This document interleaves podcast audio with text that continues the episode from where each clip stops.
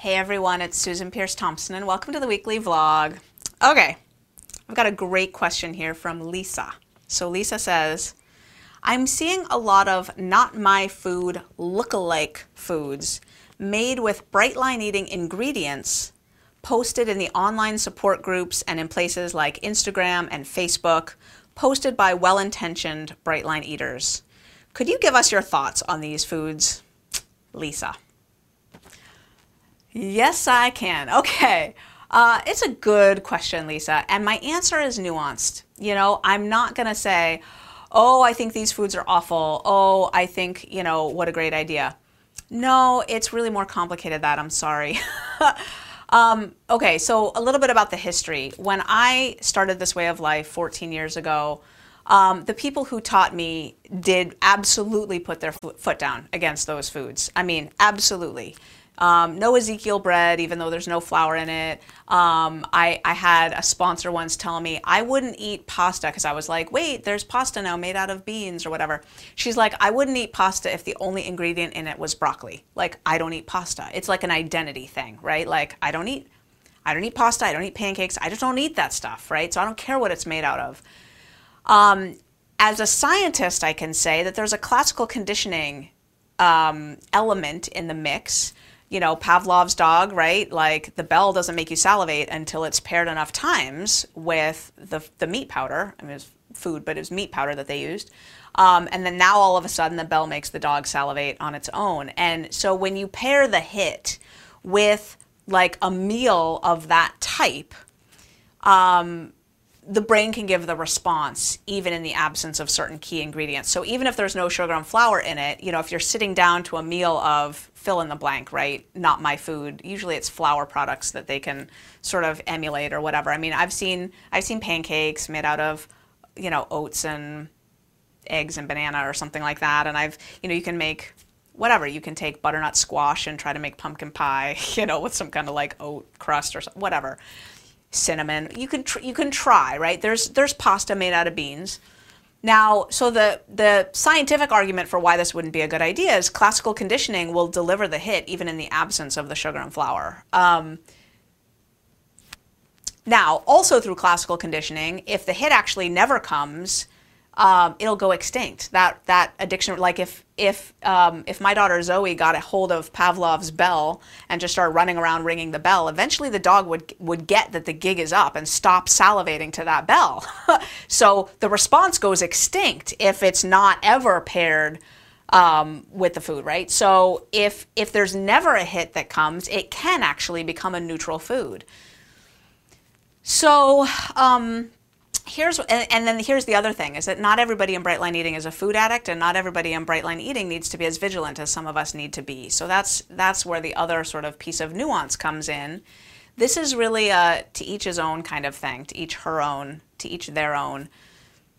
Um, for me, um, I've mostly tried to stay away from stuff like that. I don't. Um, I've never tried the foods that I mentioned. I've never tried them. I've never tried. You know, that's why I'm kind of fuzzy on what you would even make them out of.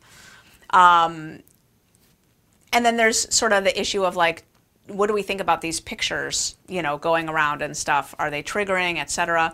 I mean, I think that I, I, come from both angles there. I really do think we need to try to um, de-trigger our environment um, to protect people a little bit so they have a safe place to go. I also think that it's important to be able to live in the world because frankly our world is incredibly triggering incre- and pairing some support with a little like a lot of support with a little bit of trigger is not necessarily a bad thing. It helps people get over triggers. Like um, you have to learn how to get over triggers to live in this world. And we've got such a supportive online community that there being a little triggering thing every now and then where someone can say, hey, I feel really triggered about this. Oh, I'm sorry. And da da da. And they can work it through. It helps someone learn to become less triggered. So I think both. I think the people who are really like, blase about their own, you know, like they they're like, "Yay, oatmeal pancakes," right? It's like it's all good to them and they're not triggered. They're just eating that. They weigh it, they move on with their day.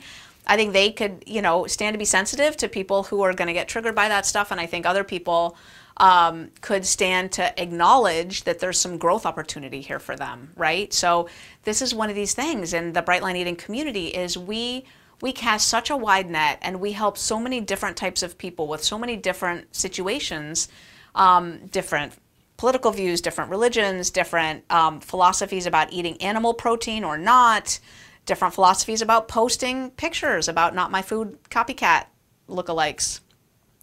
Um, and this is where I think love and tolerance is our code. Like we have to be loving and tolerant of how other people show up, and they show up the way they show up, and what's there is there, and then it's it's all on us. Like how do I handle it? How do I respond? How do I get myself enough support so that I'm not eating over you know some you know some story that I'm making up in my head about you know what someone else has done to me. It's all back on us. Love and tolerance of others, soul searching of ourselves. So, um, back to the question at hand about the foods themselves. Um, for myself, probably out of habit and how I was trained back in the day, I don't eat those foods. On the other hand, I haven't had horrible experiences when I've dipped my toe into the foray. So I can say that I've tried the bean pasta.